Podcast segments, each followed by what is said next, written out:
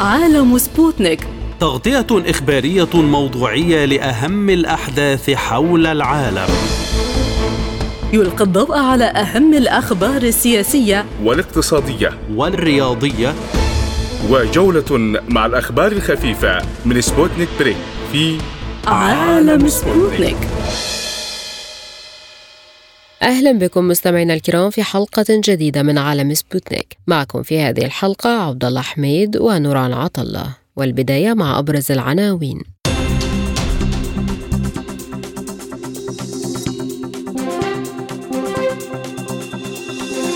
لافروف يؤكد أن الغرب غير جاد في اتفاق الحبوب وبيسكوف يقول إن موسكو وأنقرة ستواصلان العمل بشأن صفقة الحبوب. تمديد الهدنة في السودان والبرهان يوافق على مبادرة إيجاد للقاء حميدتي للبحث في حل الأزمة السودانية. وزير الدفاع بحركة أنصار الله يدعو التحالف العربي للرد على شروط صنعاء. بكين تتهم واشنطن بإثارة التوترات الإقليمية في بحر الصين الجنوبي. اقتصاديا بوتين يشارك مع أردوغان في افتتاح أول محطة للطاقة النووية في تركيا. قالت ماريا زخروف المتحدثة باسم وزارة الخارجية الروسية إن موسكو لا تعتبر تنفيذ اتفاق تصدير الحبوب عبر البحر الأسود مرضيا. وأوضحت أنه لا يمكن إنقاذ الاتفاق إلا من خلال تنفيذه بصورة كاملة أنه ليس مائدة يمكنك الاختيار منها. وكان وزير الخارجية الروسي سيرجي لافروف قد قال في وقت سابق إن موسكو لا تفهم كيف تحاول الأمم المتحدة المساعدة في تنفيذ صفقة إسطنبول لتصدير الحبوب الأوكرانية ومنع تصدير الحبوب الحبوب والأسمدة الروسية. هذا وقال المتحدث باسم الرئاسة الروسية ديمتري بيسكوف إن الظروف المترتبة حتى الآن ليست في مصلحة صفقة الحبوب فهي حتى الآن لم تنفذ بشكل تام كحزمة متكاملة مشيرا إلى أن موسكو وأنقرة ستواصلان العمل بشأن صفقة الحبوب وتعتبر الصفقة جزءا من حزمة اتفاقيات تتضمن عدم عرقلة الدول الغربية حركة الصادرات الروسية من المواد الغذائية والأسمدة وأشارت موسكو موسكو إلى أن هذا الالتزام لم يتم الوفاء به بالكامل وأن ذلك قد يحملها على عدم تمديد الاتفاقية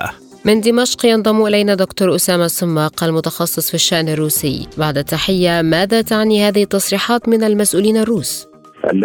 التصريحات كان سبق وصرح في نيويورك سيرجي لافروف وزير الخارجيه الروسي بأن الغرب لم يطبق التزاماته المنصوص عليها في اتفاقيه البحر الأسود حول صفقة الحبوب الأوكرانية حول تسهيل آه، تصدير آه، الحبوب الأوكرانية. والتزامات الغرب آه، تتلخص في رفع وقد أوضح السيد لافروف بإسهام ماذا يعني ذلك رفع العقوبات عن الصادرات الزراعية وصادرات الأسمدة الروسية بالتالي وتسهيل وتيسير عملية توريد الحبوب الروسية إلى الأسواق العالمية والتي تأثرت بسبب العقوبات التي فرضتها الولايات المتحدة الأمريكية والاتحاد الأوروبي على آه، عموم الاقتصاد الروسي وخصوصا وخصوصا على النظام المصرفي الروسي. وقد أشار الوزير لافروف إلى أن آه، ضرورة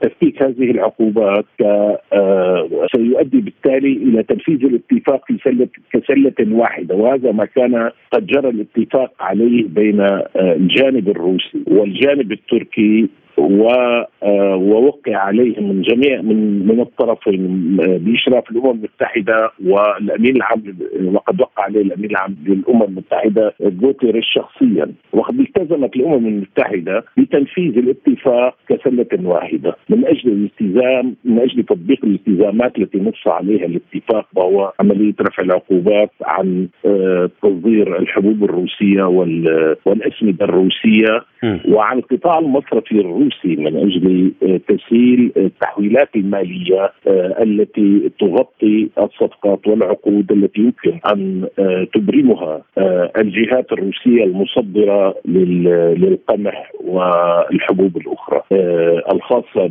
بالعمليات المصرفية السريعة. فطالب بإعادة ربط الخوز بانك الروسي الخوز بانك الروسي بمنظومه سويفت العالمية من أجل تسهيل الاعتمادات المستندية التي بموجبها يجري دفع ثمن الحبوب التي يمكن أن تصدر من الموانئ الروسية. مجموعة هذه الإجراءات بشكل متكامل في حال القيام بها يمكن أن يستمر اتفاق الحبوب بالتمديد أن تقوم روسيا وتوافق على تمديده إلى فترات مختلفة على المديين المتوسط والبعيد ومما سيسهل من حل مشكلة الغذاء العالمية لا بل تجنيب الدول الفقيرة وخاصة في إفريقيا احتمالات آه، المجاعة ونقص المواد الغذائية الأساسية التي كانت آه، تصدر إليها آه، من القطاع الزراعي الروسي. تركيا تسعى إلى استمرار الاتفاق فهل يمكن أن تقوم تركيا بالضغط لتنفيذ الشروط الروسية التي لم تنفذ بعد؟ ليست ليست قضية عامل قد يكون قد تكون تركيا تحاول تحاول أن تضغط على الأطراف الغربية المختلفة وخاصة تركيا اليوم كل العالم بحاجة لتركيا، كل الدول بحاجة تركيا، أمريكا بحاجة لتركيا، أوروبا بحاجة لتركيا، تركيا تلعب آه، دور متميز آه، في الصراعات الدولية التي يشهدها العالم هذه الأيام، ابتداء من الشرق الأوسط مرورا بالأزمة الأوكرانية وصولا إلى آه، الأزمة الاذربيجانيه الأزرية الأرمنية. تركيا على علاقة ممتازة شبه استراتيجية مع روسيا وهي تسعى لدى شركائها الغربيين من أجل إلزامهم أو من أجل من أجل آه، آه، آه، إلزامهم بتنفيذ ما ما من واجبات ما عليهم من واجبات ضمن اتفاقية البحر الأسود، لكن روسيا من ناحية أخرى على ما أعتقد وحسب تحليلي الشخصي تريد أن أن تقدم بعض التسهيلات أو تنازلات لتركيا وللوساطه التركية على سبيل في أو في سياق الدعم الذي الذي آه، آه، تحرص روسيا على آه، على توفيره للرئيس أردوغان قبيل الانتخابات الرئاسية التي ستجري في منتصف شهر مايو ايار القادم.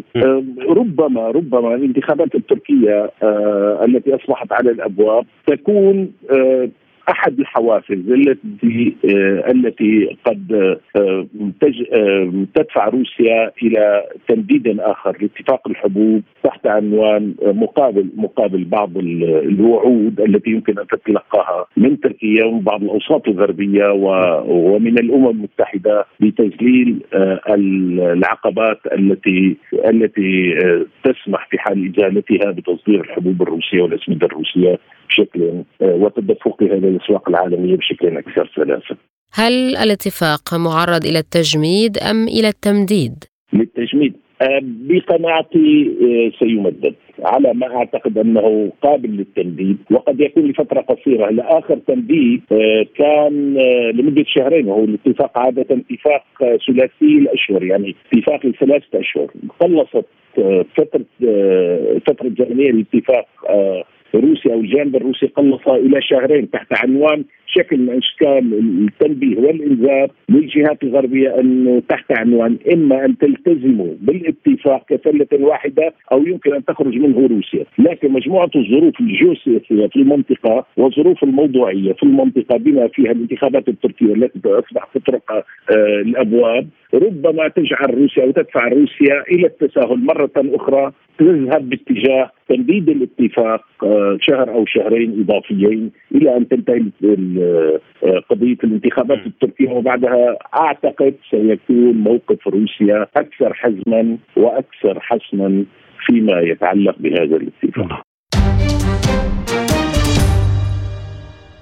اتفق الطرفان المتصارعان في السودان على تمديد الهدنة لمدة ثلاثة أيام قبل وقت قصير من انتهاء مدتها. يأتي التمديد لمدة 72 ساعة أخرى بعد جهود دبلوماسية مكثفة من جانب الدول المجاورة وكذلك الولايات المتحدة وبريطانيا والأمم المتحدة إلا أن الاختراقات ما زالت مستمرة والاتهامات متبادلة من الجيش السوداني وقوات الدعم السريع. وأسفر القتال الذي استمر نحو أسبوعين بين الجيش والقوات وقوات الدعم السريع عن مقتل المئات.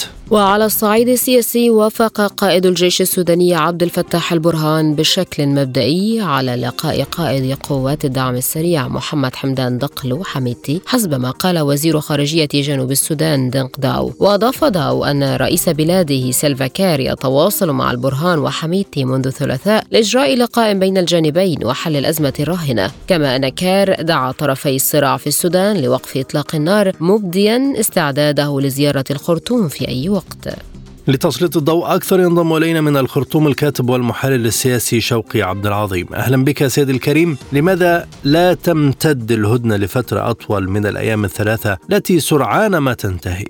آه نعم أهلا وسهلا.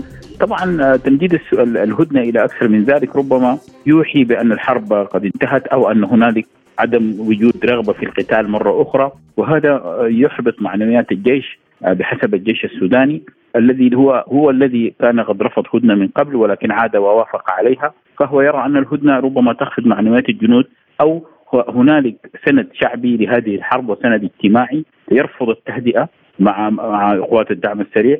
فهذا يوحي بأن الحرب ربما آه، تراجعت أو أنه ليس لديه رغبة في القتال. وبالذات أن قوات الدعم السريع المناطق الاستراتيجية لم تخرج منها حتى الآن. فهذا يعني أن الجيش رضي بالأمر الواقع.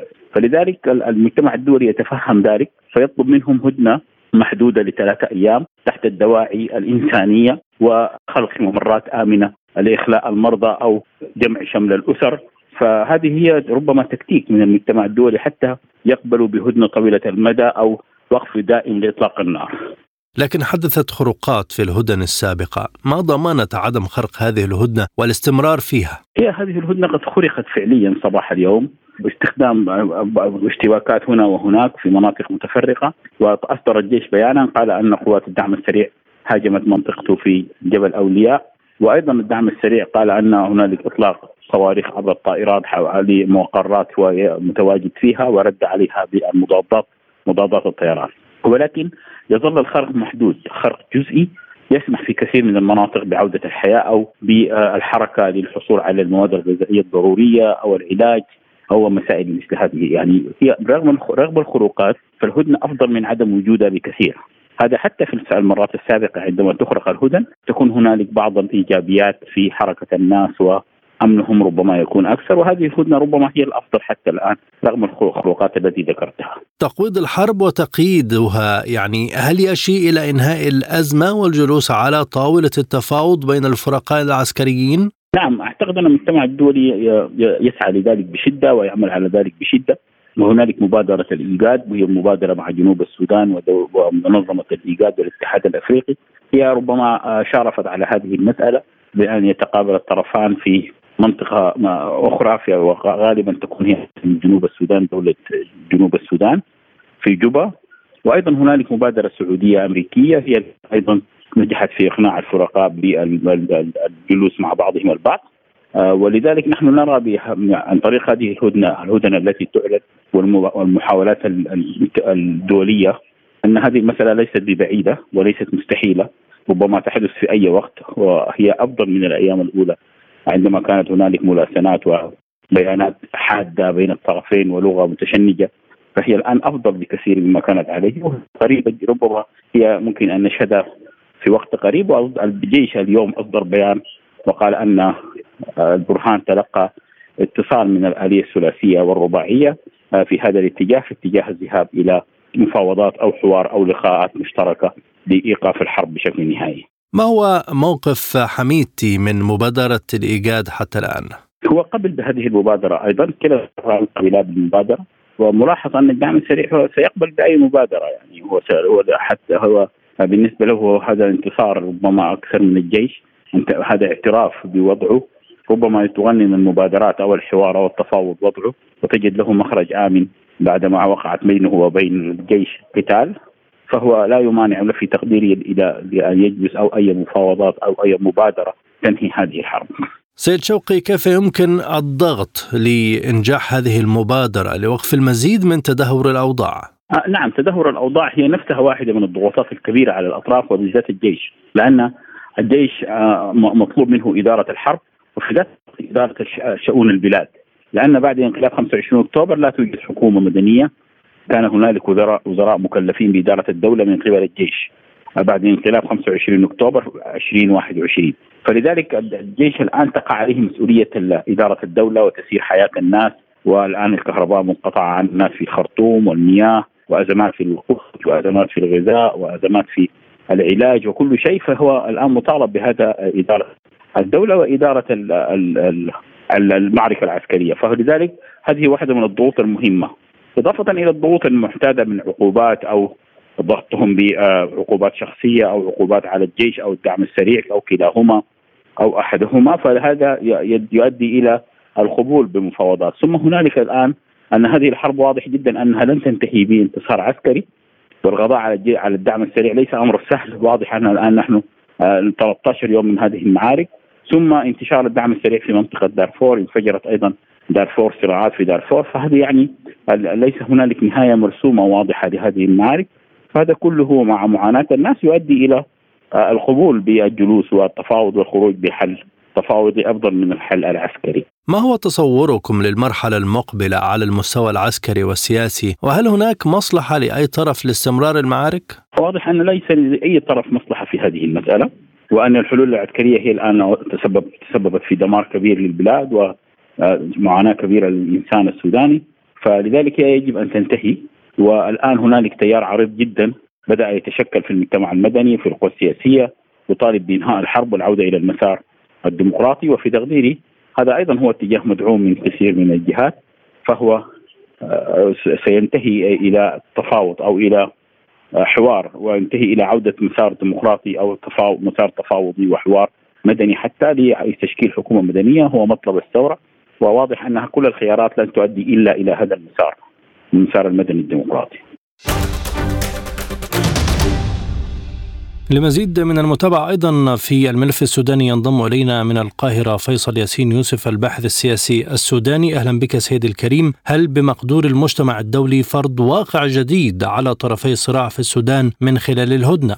أعتقد أن الطرفين الآن يتلاعبان بالرأي العام الدولي وليس هم جادين في أن يكونا أن يذهبا إلى تفاوض.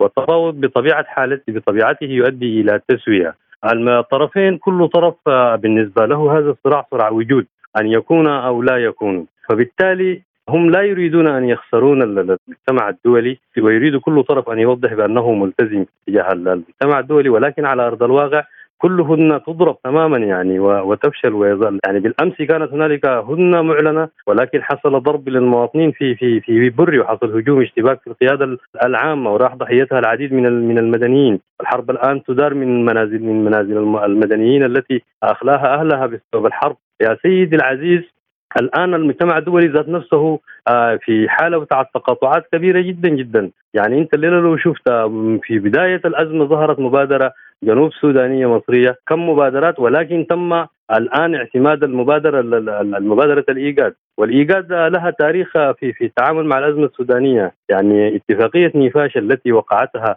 الحكومة والحركة الشعبية في مطلع عام 2005 هذا الاتفاق أدى إلى انقسام انفصال قيام دولة جنوب السودان. الحركة الإفريقية تجاه السودان الآن كون أنها تستضيف منبر هو فيه قطع الطريق أيضا لمجموعات ذات صلة بالشعب السوداني وبالثقافة السودانية وبالتاريخ السوداني. وكذلك اليوم يعني يتضح تماما أن الصراع في في دارفور الآن يتخذ بعدا اهليا ودخول منا اركومناوي في صراع باعتباره حاكم إقليم دارفور. ونشوب حرب أهلية بين قبيلتي المساليت والعرب في في مدينة الجنينة، هذا المشهد يا سيدي العزيز سيتطور وسيأخذ أبعاد كثيرة جدا جدا. لماذا أشرت إلى تطور في المشهد العسكري؟ هل تتوقع زيادة رقعة العمليات العسكرية في مناطق مختلفة؟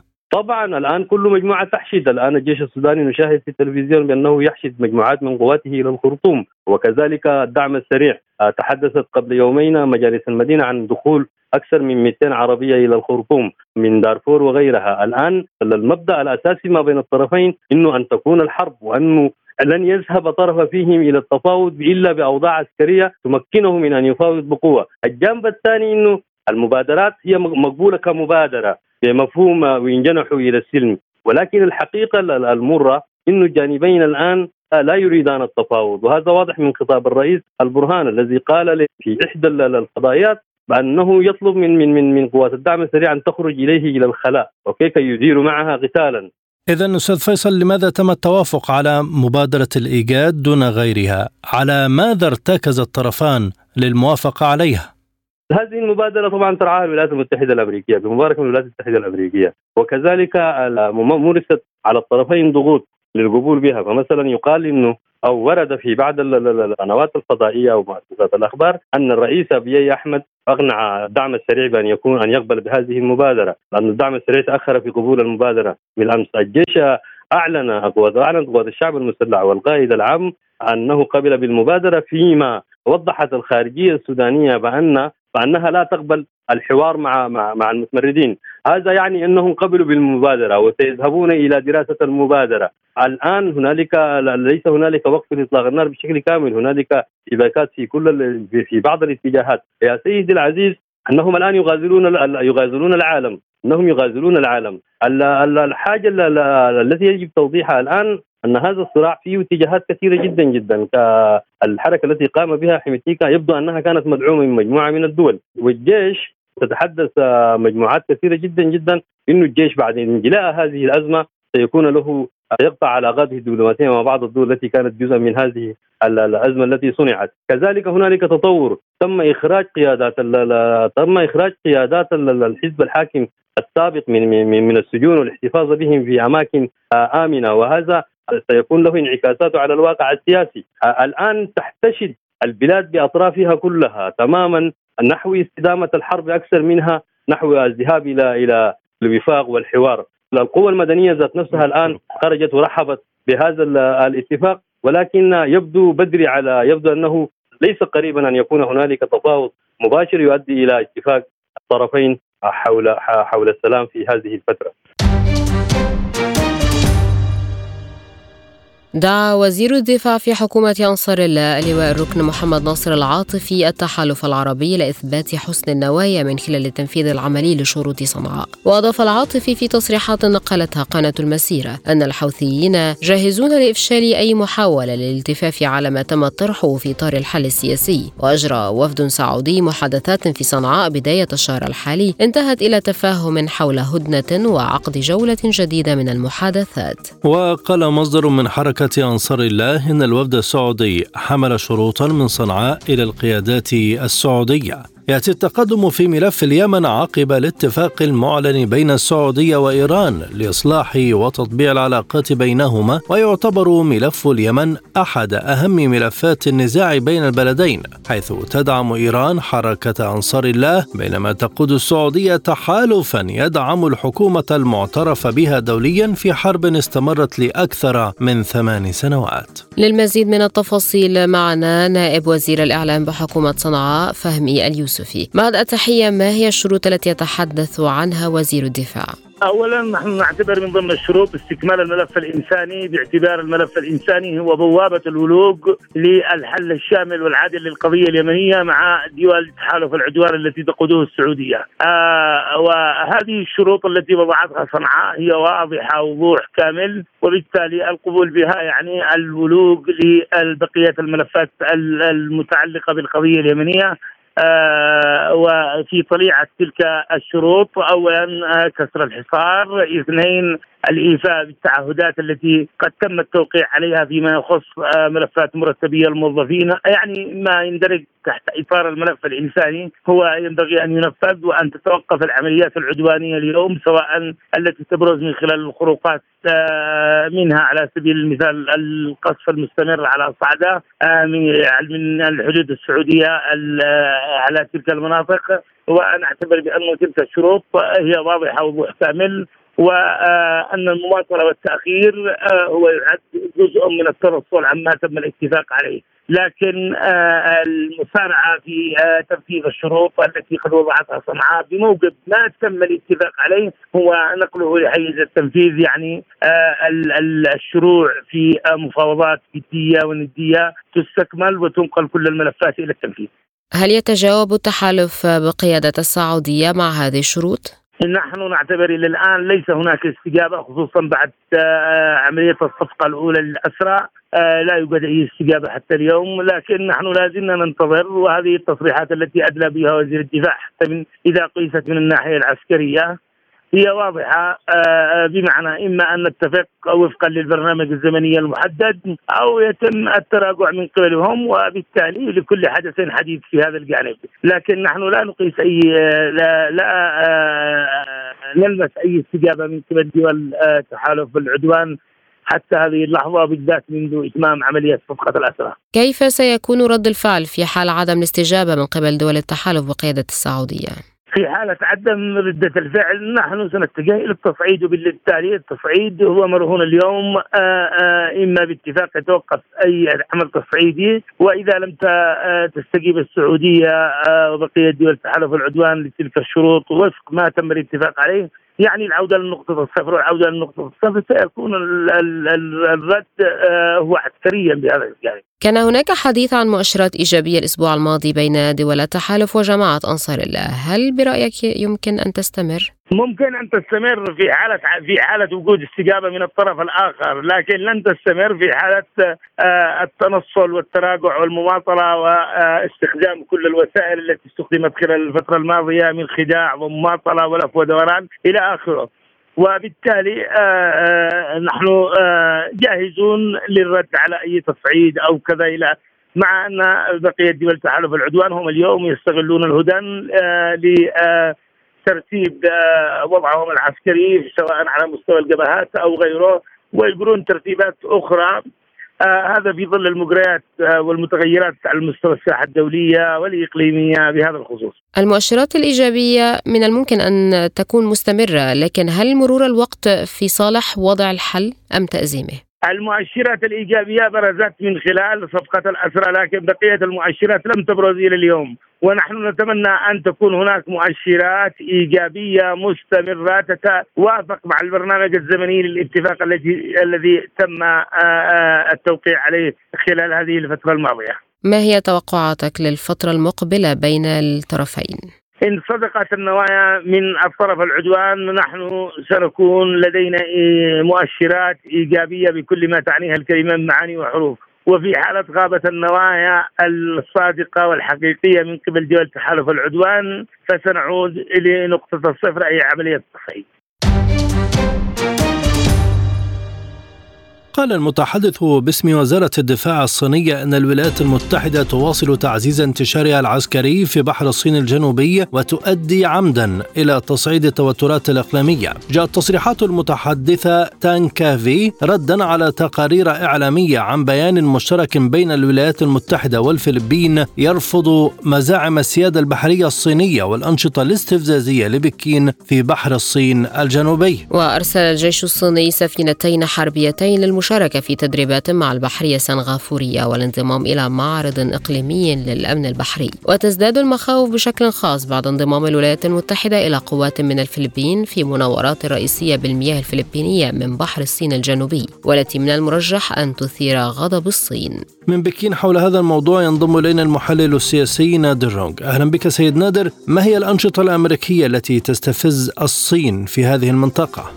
أهلا ومرحبا بكم. هو التحركات الأمريكية آه، يعني هو هو مثلا المناورات العسكرية مشتركة مع الدول آه، بجوار الصين آه، مثلا المناورات العسكرية يعني ضخمة بين الولايات المتحدة والفلبين وكذلك العبور السفن الحربية الأمريكية لمنطقة تايوان وكذلك الطائرات الاستطلاعية الأمريكية التي تنتحك أجواء الصينية.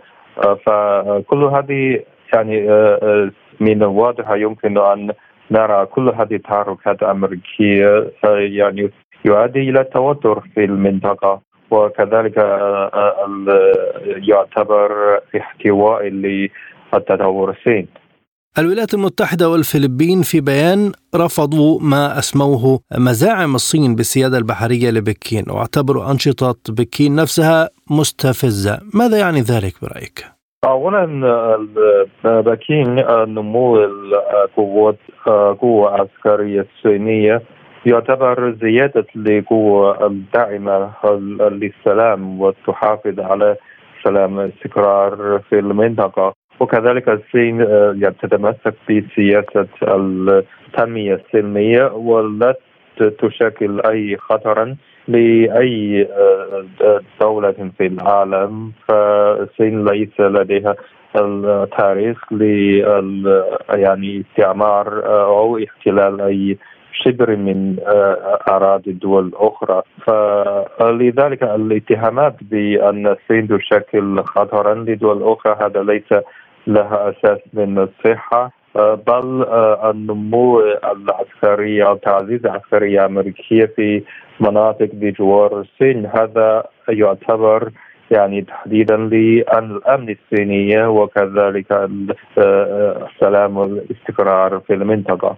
أوروبا أيضا بدأت يعني تدخل على الخط وهناك دعوات بممارسة أنشطة أوروبية في المنطقة، هل العالم مقبل على أزمة جديدة؟ في هذه الأثناء ف اولا الصين أوضحت أن أنه لا يوجد أي حواجز حواجز أمام التبادل التجاري الدولي في هذه المنطقة وثم إرسال السفن الحربية أو نشر القوة العسكرية في هذه المنطقة يعني تؤدي إلى سباق التسلح وكذلك تؤدي إلى يعني زيادة التواتر بين مختلف الدول والصين طبعا لديها حق للدفاع عن مصالحها وكذلك للدفاع عن المصالح التنموية للصين والسيادة ووحدة أراضي الصينية ما حدود تعامل الصين مع التوترات الحالية واستراتيجياتها السياسية والعسكرية؟ اولا الصين ستدافع عن كل مصالحها وفي هذه المنطقة وأن هذه الأنشطة لا يجب أن تنتهك السيادة الصين ومصالحها وثم الصين ما تتمسك في مبدأ حسن الجوار وتؤكد مرارا وتكرارا أن منطقة آسيا والباسيفيك يجب أن تكون من منصة للتعاون والتنمية وليس يعني منصة أو لمنافسة جيوسياسية بين الدول الكبرى سيد نادر لماذا يريد الغرب والولايات المتحدة إنشاء منطقة صراع بجانب الصين؟ ألا يخشون من تداعياتها؟ كما قلت الولايات المتحدة حاليا تعتبر الصين أكبر يعني منافس منافس استراتيجي لها وكذلك تقوم بنشر التحديدات الصينية نظرية التحديدات الصينية لكي تشكل الكتلة أو تشكل التحالف ضد الصين لاحتواء الصين. وهذا هو هدف يعني كل التحركات الأمريكية في مناطق المجاورة للصين. أعلن الرئيس التركي رجب طيب أردوغان أن بلاده ارتقت إلى نادي دول الطاقة النووية في العالم وذلك خلال مشاركة الرئيسين الروسي فلاديمير بوتين والتركي رجب طيب أردوغان عبر تقنية الفيديو في حفل تحميل الوقود النووي في محطة الطاقة النووية أكويو أول محطة نووية في تركيا. قال الرئيس الروسي إن تحول تركيا إلى دولة نووية سيعود بالفائدة على سوق الطاقة بتركيا وأشار إلى أن مشروع أكويو هو أهم مشروع بين روسيا روسيا وتركيا والذي يسمح بتنمية العلاقات الاقتصادية وعلاقات الجوار, بين البلدين. وقال بوتين أن العلاقات الروسية التركية لم يسبق لها أن وصلت لهذا المستوى معربا عن امتنانه لدور الرئيس التركي في مشروع محطة أكويو وأكد أن روسيا ستعمل كل ما بوسعها لتلبية الحاجات التركية فيما يتعلق بالغاز الطبيعي. كذلك أعرب عن استعداد بلاده للمساعدة في جميع المتطلبات الضرورية لتعافي تركيا من آثار الزلزال المدمر. للمزيد ينضم إلينا من إسطنبول الباحث في أمن الطاقة حسن الشاغل. بعد التحية أستاذ حسن كيف تؤثر هذه المحطة على أوضاع الطاقة في تركيا؟ آه، طبعا هي المحطة هي في سبيل تعزيز أمن الطاقة في تركيا. من المعلوم أن تركيا تستورد سنويا آه، لإنتاج الطاقة فقط آه، أكثر من نصف يعني من الغاز والبترول. نصف وارداتها من مواد الطاقة تذهب لإنتاج الكهرباء. لذلك هي المحطة النووية ستشكل أداة لتخفيض الموارد المالية التي تذهب إلى شراء مواد الطاقة سواء كانت من روسيا أو من دول أخرى آه، هذه المحطة هي ستكون أداة لتعزيز أمن الطاقة في تركيا وتخفيض النقد آه، الأجنبي عن الحكومة الذي يذهب لشراء مواد الطاقة من الخارج. لماذا تزداد الشراكة والتنمية بين تركيا وروسيا في هذه الفترة؟ آه، صراحة العلاقات بين روسيا وتركيا هي علاقات شخصية بين الرئيس أردوغان وبوتين. يعني هي علاقات لا تقوم على آه، مؤسسات أو ليست علاقات تاريخية على العكس تماما. يوجد العديد من المشاكل أو من التوترات بين الدولتين في عدد من الأماكن. لكن العلاقة الشخصية بين الرئيس أردوغان وبوتين هي من يقوم على تعزيز هذه العلاقات بين الدولتين. على سبيل المثال يعني إذا آه، بطبيعة الحال ستتغير هذه العلاقة بشكل كامل. كامل. هل الشراكة يمكن أن تصل إلى أفاق أعمق بين البلدين في مجالات متعددة؟ صراحة في الوقت آه، الحالي لا يمكن التكهن بهذه العلاقات ففي المستقبل يعني نحن بعد 15 آه، أو 16 يوم مقبلين على انتخابات في تركيا. هذه الانتخابات من الممكن أن تحدد طبيعة العلاقات بين الدولتين. إلى الآن تكتيكية لأنها علاقات شخصية كما آه، قلت في السابق. آه، لم تتطور لتكون علاقات استراتيجية كالعلاقات التي آه، بين الاتحاد الأوروبي على سبيل المثال وتركيا. هي علاقات بين المؤسسات التركية بين الدولة التركية ودول الاتحاد الأوروبي. ما زالت هذه العلاقات لم تصل بعد المستوى بين روسيا وتركيا لكن في احتمال عندما الانتخابات القادمة من الممكن أن تتعزز العلاقات وتصبح في أفق أكثر لا سيما في مجال الاقتصاد والطاقة كيف يمكن أن تستفيد البلدان من هذه الشراكة بالنسبة لافتتاح هذه المحطة؟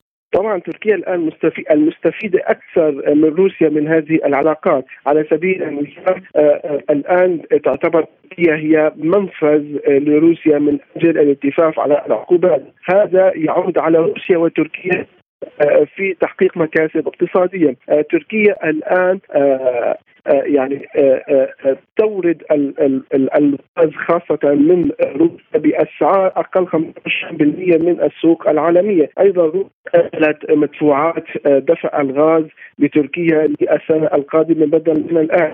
هو ما وفر على تركيا أكثر من دولار على ليس ليس لست متأكد من الرقم لكن كما قيل أكثر من 20 مليون تركيا في هذه السنة ستؤجل للدفع في السنوات آه، القادمة، هذا على سبيل الاقتصاد، أما على سبيل آه، السياسة لا يمكن أن الحكم على هذه العلاقات في الوقت الحالي في الوقت الحالي. ما الأسباب التي دعت بوتين لشراكة أردوغان في افتتاح هذه المحطة؟ على ما أعتقد هي عبارة عن دعم من الرئيس بوتين للرئيس أردوغان في الانتخابات القادمة آه، لأن بوتين يعتبر آه، نجاح أردوغان هو آه، مكسب له وخسارة أردوغان هو خسارة له لأن العلاقات بين الدولتين والتنسيق بين الدولتين جاء آه، في زمن الرئيس أردوغان ولا سيما بعد آه، آه، أحداث الانقلاب في تركيا يعني تركيا هنا تغيرت العديد من علاقاتها الخارجية فأصبحت مقربة أكثر من روسيا منها من الدول الأوروبية. هل اختيار موعد الافتتاح يأتي لهدف انتخابي لدى الرئيس أردوغان؟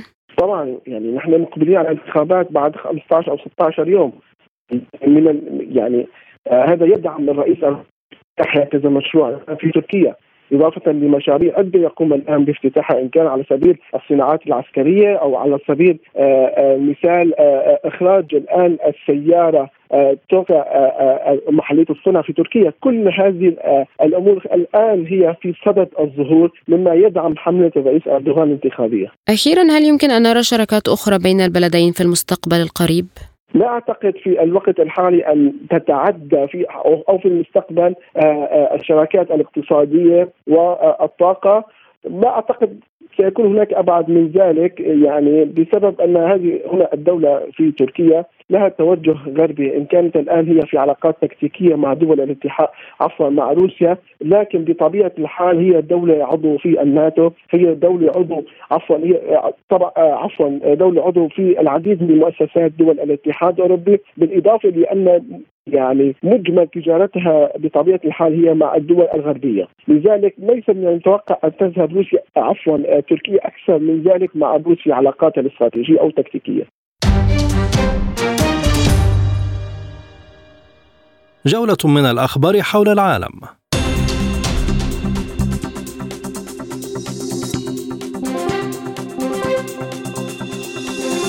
قال وزير الدفاع الروسي سيرجي شيغو إن الهدف الحقيقي للغرب في أوكرانيا هو هزيمة روسيا من الناحية الاستراتيجية وتشكيل تهديد للصين والحفاظ على وضعه الاحتكاري. ونقلت وكالة الإعلام الروسية عن شيغو قوله أيضا إن دول حلف شمال الأطلسي الناتو نشرت كلها تقريبا قدراتها العسكرية ضد روسيا. وأضاف أن الصراع في أوكرانيا يؤكد تركيز واشنطن وحلفائها على استفزاز دول أخرى. أخرى في محاولة لجرها لمواجهة عسكرية مع موسكو وبكين. ووفقا له لهذا الغرض تم إنفاق أكثر من خمسة مليارات دولار أمريكي على الانقلاب المناهض للدستور في كييف في عام 2014 الذي أدى إلى تشكيل نظام قومي معاد لروسيا.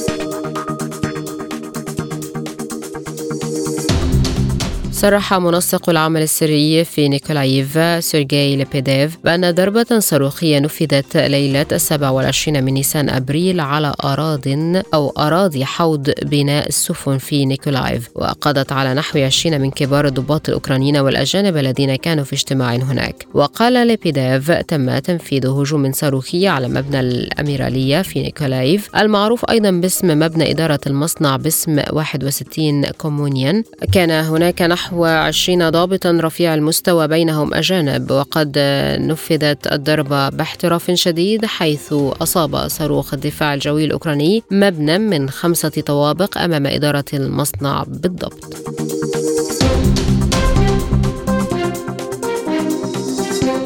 أعلن وزير الخارجية التركي مولود شاوشوغلو أن اجتماع وزراء خارجية تركيا وروسيا وسوريا وإيران يمكن أن ينعقد في العاصمة موسكو قبل بدء الانتخابات في تركيا.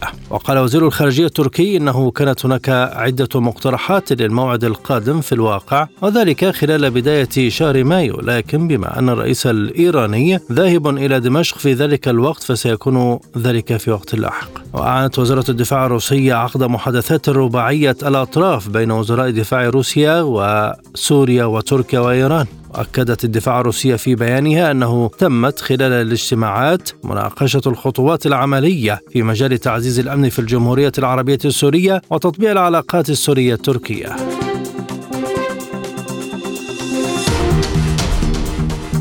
قال وزير خارجية جنوب السودان دنق داو دنق إن حكومته تجد صعوبة في الوصول إلى قائد الدعم السريع محمد حمدان دقلو والمعروف بحميتي هاتفيا منذ ستة أيام. وأضاف دنق داو أنهم يتواصلون مع حميتي عبر الإيميل والواتساب فقط. وأوضح الوزير أن حكومة جنوب السودان تتفهم مثل هكذا أمور في ظروف الحرب. وأشار إلى أن جهود جوبا لا تزال جارية من أجل إقناع الطرفين بوقف القتال والجلوس إلى طاولة المفاوضات. Thank you.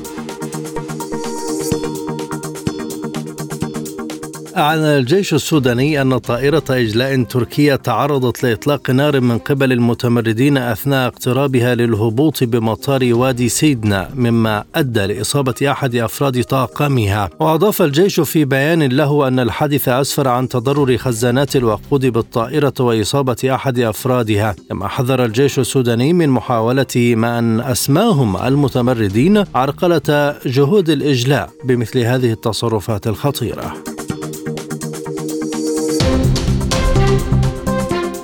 بدورها أكدت وزارة الدفاع التركية في بيان تعرض الطائرة لإطلاق نار بالأسلحة الخفيفة أثناء توجهها إلى مطار وادي سيدنا بالسودان لإجلاء الأتراك العالقين هناك. وأشارت إلى أن الطائرة هبطت بسلام في المطار بعد تعرضها للهجوم مؤكدة عدم وجود إصابات لدى الطاقم. من جانبها نفت قوات الدعم السريع تورطها في الهجوم على طائرة الإجلاء التركية. وأكد الدعم السريع في بيان أن قواته ملتزمة بشكل صارم بالهدنة الإنسانية التي تم التوافق عليها منذ منتصف الليل. استقبل الأمين العام لحزب الله حسن نصر الله وزير الخارجية الإيراني حسين أمير عبد اللهيان والوفد المرافق له. جاء ذلك بحضور السفير الإيراني في بيروت مجتبى أماني. وخلال اللقاء تم استعراض آخر التطورات في المنطقة خصوصا موضوع الاتفاق الإيراني السعودي وانعكاساته على مجمل دول الإقليم وكذلك آخر تطورات الأحداث في لبنان وفلسطين. ووصل وزير الخارجية الإيراني حسين أمير عبد اللهيان يوم الأربعاء الأربعاء الماضي إلى العاصمة اللبنانية بيروت بعد ختام زيارته لسلطنة عمان في زيارة رسمية بحث فيها مع المسؤولين اللبنانيين آخر مستجدات المنطقة.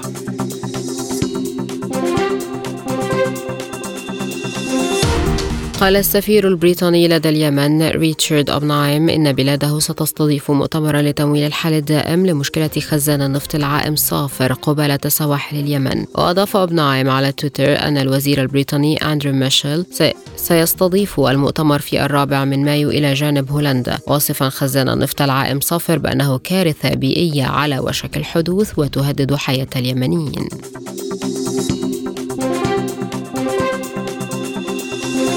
قالت قيادة المسرح الشرقي للجيش الصيني أن الطائرات الحربية الصينية تتبعت وراقبت حركة طائرة أمريكية عسكرية من طراز بي 8 إي بوسيدون عندما مرت فوق مضيق تايوان. وقال متحدث باسم قيادة المسرح الشرقي أنه في الآونة الأخيرة مارست السفن والطائرات الأمريكية أنشطة استفزازية بشكل متكرر. الأمر الذي يبرهن بشكل كامل على أن الولايات المتحدة تعمل على زعزعة السلام والاستقرار في مضيق تايوان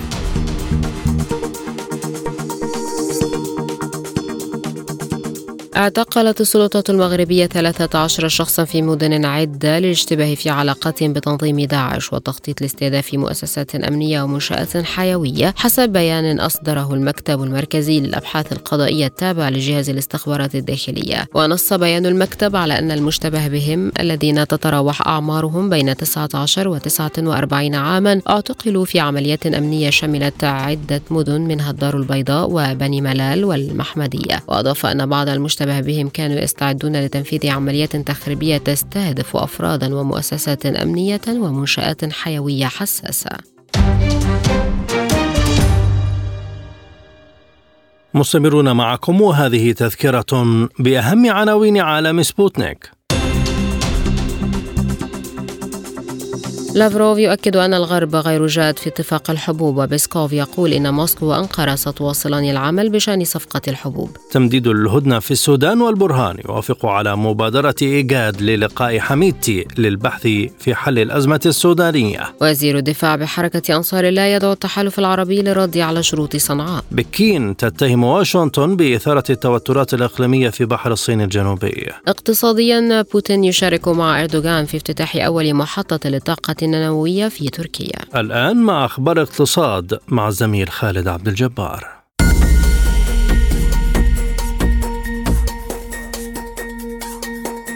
أشاد صندوق النقد الدولي بأداء الاقتصاد الروسي في مواجهة العقوبات وقال تبين أن الاقتصاد الروسي أصبح أكثر مرونة مما كان متوقعا في بداية العام الماضي بعد فرض العقوبات الغربية. وأوضح خبراء الصندوق أن النتائج القوية بشكل غير متوقع في العام 2022 ترجع إلى استقرار صادرات النفط في ظل ارتفاع أسعاره واستمرار الإمدادات كما سجلت صناعة النفط والغاز أرباحا قياسية. وبحسب الصندوق فإن العامل العامل الرئيسي في صمود الاقتصاد الروسي كان قدرة روسيا على التحول من بيع المواد الخام للبلدان التي فرضت عليها عقوبات إلى مشترين آخرين. وفيما يتعلق بالعام الجاري 2023 فإنه من المتوقع نمو الاقتصاد الروسي عند مستوى فاصل 7 من عشرة بالمئة بعد أن كان من المتوقع تراجع الاقتصاد الروسي.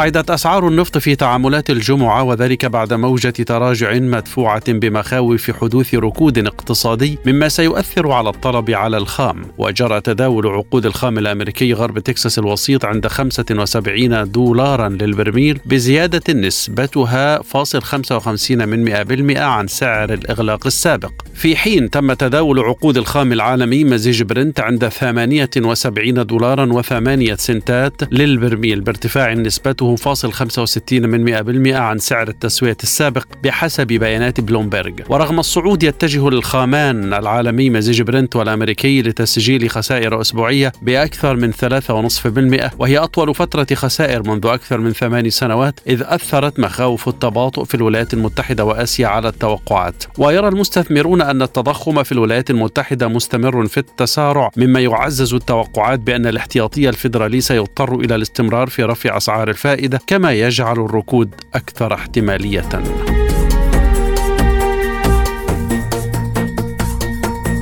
قال مدير صندوق النقد الدولي لمنطقة أوروبا إنه يتعين على البنوك المركزية الأوروبية أن تقضي على التضخم وعدم التوقف عن رفع أسعار الفائدة. وقال ألفريد كامر في ستوكهولم يجب قتل هذا الوحش المعروف بالتضخم إذا بدأ التوقف عن رفع سعر الفائدة واحتفلت أوروبا في وقت مبكر فإن التاريخ مليء بالأمثلة التي تظهر الحاجة إلى محاولة ثانية لكبح جماح التضخم مع إحداث أضرار بالاقتصاد مرة أخرى. ومن أجل السيطرة على موجة التضخم العالمية رفعت البنوك المركزية في الولايات المتحدة وأوروبا خصوصا أسعار الفائدة بشكل كبير منذ العام الماضي مما تسبب في تباطؤ الاقتصاد العالمي وأثار مخاوف بشأن القطاع المصرفي. ورغم أن التضخم يتباطأ على جانبي الأطلسي فإن صندوق النقد الدولي دعا إلى مواصلة الجهود لاحتواء ارتفاع الأسعار.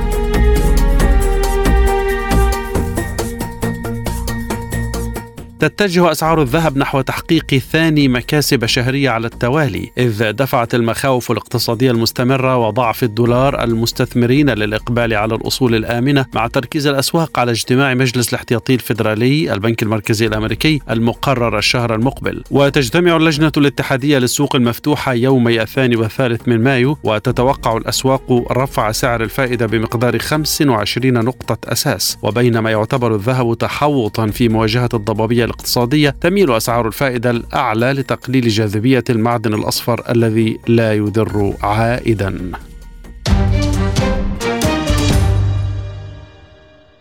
وما زلنا مع خالد عبد الجبار وأخبار الرياضة.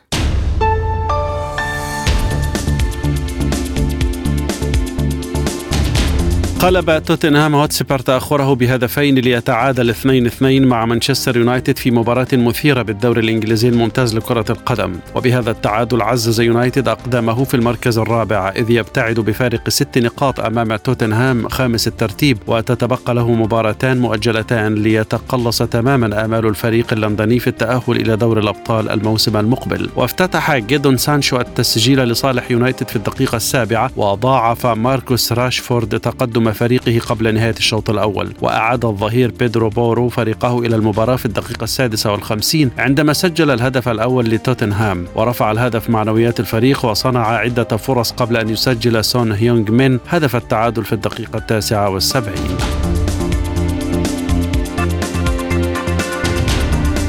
لحق فيورنتينا بإنتر ميلان حامل اللقب إلى نهائي كأس إيطاليا بتعادله السلبي مع ضيفه كريمونيزي في إياب نصف النهائي. وتأهل الإنتر الأربعاء إلى النهائي بفوزه على يوفنتوس بهدف نظيف بعدما تعادل الفريقان واحد واحد ذهابا ثم لحق به فيورنتينا نتيجة فوزه ذهابا خارج الديار 2-0 وهذه المرة الأولى التي يتأهل فيها الفيولا إلى نهائي الكأس منذ 2014 حين خسر أمام نابولي مفرطا بفرصة إحراز اللقب الأول منذ عام 2001 والسابع طبعی تاریخه.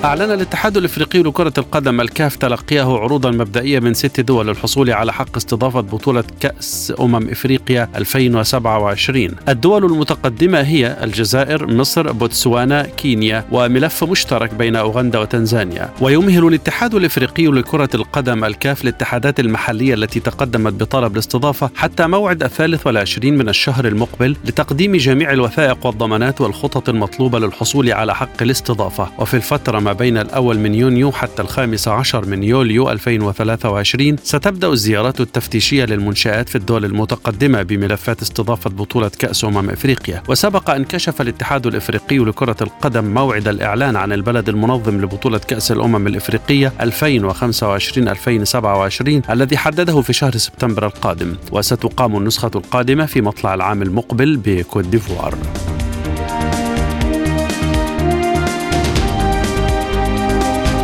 أعلن الاتحاد الدولي لكرة السلة فيبا منح قطر حق استضافة كأس العالم للرجال عام 2027 على أن تقام جميع المباريات في العاصمة الدوحة. وجاء في بيان على الموقع الرسمي للاتحاد حصل الاتحاد القطري لكرة السلة على حقوق استضافة كأس العالم لكرة السلة 2027 على أن تلعب جميع مباريات البطولة المرموقة في مدينة الدوحة. وسيقام مونديال كرة السلة للمرة الأولى في منطقة الشرق الأوسط وشمال إفريقيا على غرار كأس العالم لكرة القدم التي استضافتها قطر أيضا في أواخر 2022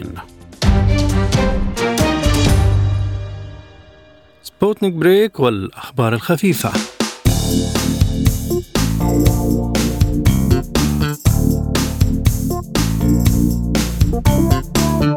أصدرت وزارة الآثار المصرية بيانا رسميا بشأن وثائقي نتفليكس عن الملكة كليوباترا التي يظهرها ببشرة سمراء اللون. وأكد الأمين العام للمجلس الأعلى للآثار الدكتور مصطفى وزيري أن ظهور البطلة بهذه الهيئة يعد تزييفا للتاريخ المصري ومغالطة تاريخية صارخة. لا سيما أن الفيلم مصنف كفيلم وثائقي وليس عملا دراميا. الأمر الذي يتعين على القائمين على صناعته ضرورة تحري الدقة والاستناد إلى الحقائق التاريخية والعلمية بما يضمن عدم تزييف تاريخ وحضارات الشعوب وأضاف أنه كان يجب الرجوع إلى متخصصي علم الآثار والأنثروبولوجيا عند صناعة مثل هذه النوعية من الأفلام الوثائقية والتاريخية التي سوف تظل شاهدة على حضارات وتاريخ الأمم لافتا إلى أن هناك العديد من الآثار الخاصة بالملكة كليوباترا من تماثيل وتصوير على العملات المعدنية التي تؤكد الشكل والملامح الحقيقية لها وأكد أن حالة الرفض التي شهدها الفيلم قبل عرضه تأتي من منطلق الدفاع عن تاريخ الملكة كليوباترا السابعة الذي هو جزء هام وأصيل من تاريخ مصر القديم.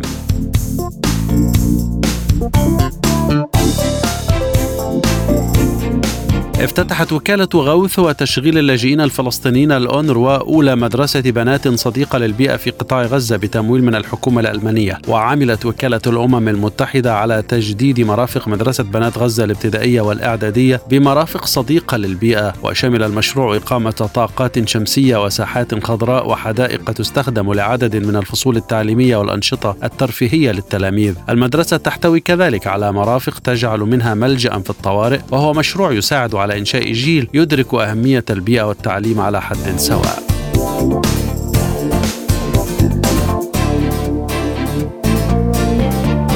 أوضحت الحكومة المصرية الهدف من إعادة العمل بالتوقيت الصيفي مرة أخرى بعد فترة من عدم العودة إليه. ووفق مقطع نشره مركز المعلومات ودعم اتخاذ القرار في مجلس الوزراء المصري عبر حساباته في مواقع التواصل الاجتماعي فقد أكد أن العودة للعمل بالتوقيت الصيفي له عدة مستهدفات تحقق مصالح الدولة المصرية. وأكد المركز أن العمل بهذا التوقيت يسري في البلاد منذ العام 1940 لكنه توقف مرات عديدة حتى عاد العمل به بداية من اليوم الثامن والعشرين من أبريل نيسان 2023 وقال المركز إن الهدف الرئيسي هو توفير استهلاك الطاقة وزيادة عوائد قطاعات بعينها خاصة الترفيهية. لافتا إلى أن معلومات سابقة تؤكد أنه يعمل على توفير 10% من إجمالي استهلاكات الطاقة والكهرباء في ظل الارتفاع الكبير في أسعار الطاقة والمواد البترولية.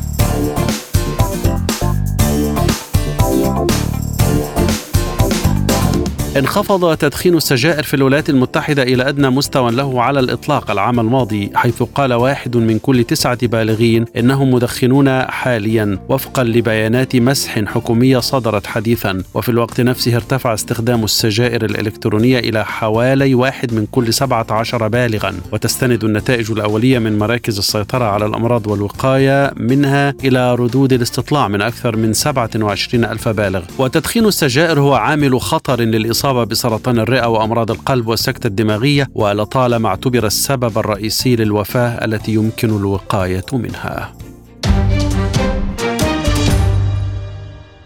وفي الختام إليكم تذكرة بأهم ما جاء في عالم سبوتنيك هذا اليوم لافروف يؤكد أن الغرب غير جاد في اتفاق الحبوب. وبيسكوف يقول إن موسكو وأنقرة ستواصلان العمل بشأن صفقة الحبوب. تمديد الهدنة في السودان والبرهان يوافق على مبادرة إيجاد للقاء حميدتي لبحث حل الأزمة السودانية. وزير الدفاع بحركة أنصار الله يدعو التحالف العربي للرد على شروط صنعاء. بكين تتهم واشنطن بإثارة التوترات الإقليمية في بحر الصين الجنوبي. اقتصاديا بوتين يشارك مع أردوغان في افتتاح أول محطة للطاقة النووية في تركيا. ورياضيا توتنهام ينجح في تحقيق التعادل مع مانشستر يونايتد بعد أن كان متأخرا بهدفين في الدوري الإنجليزي لكرة القدم. للمزيد زوروا موقعنا سبوتنيك إلى اللقاء.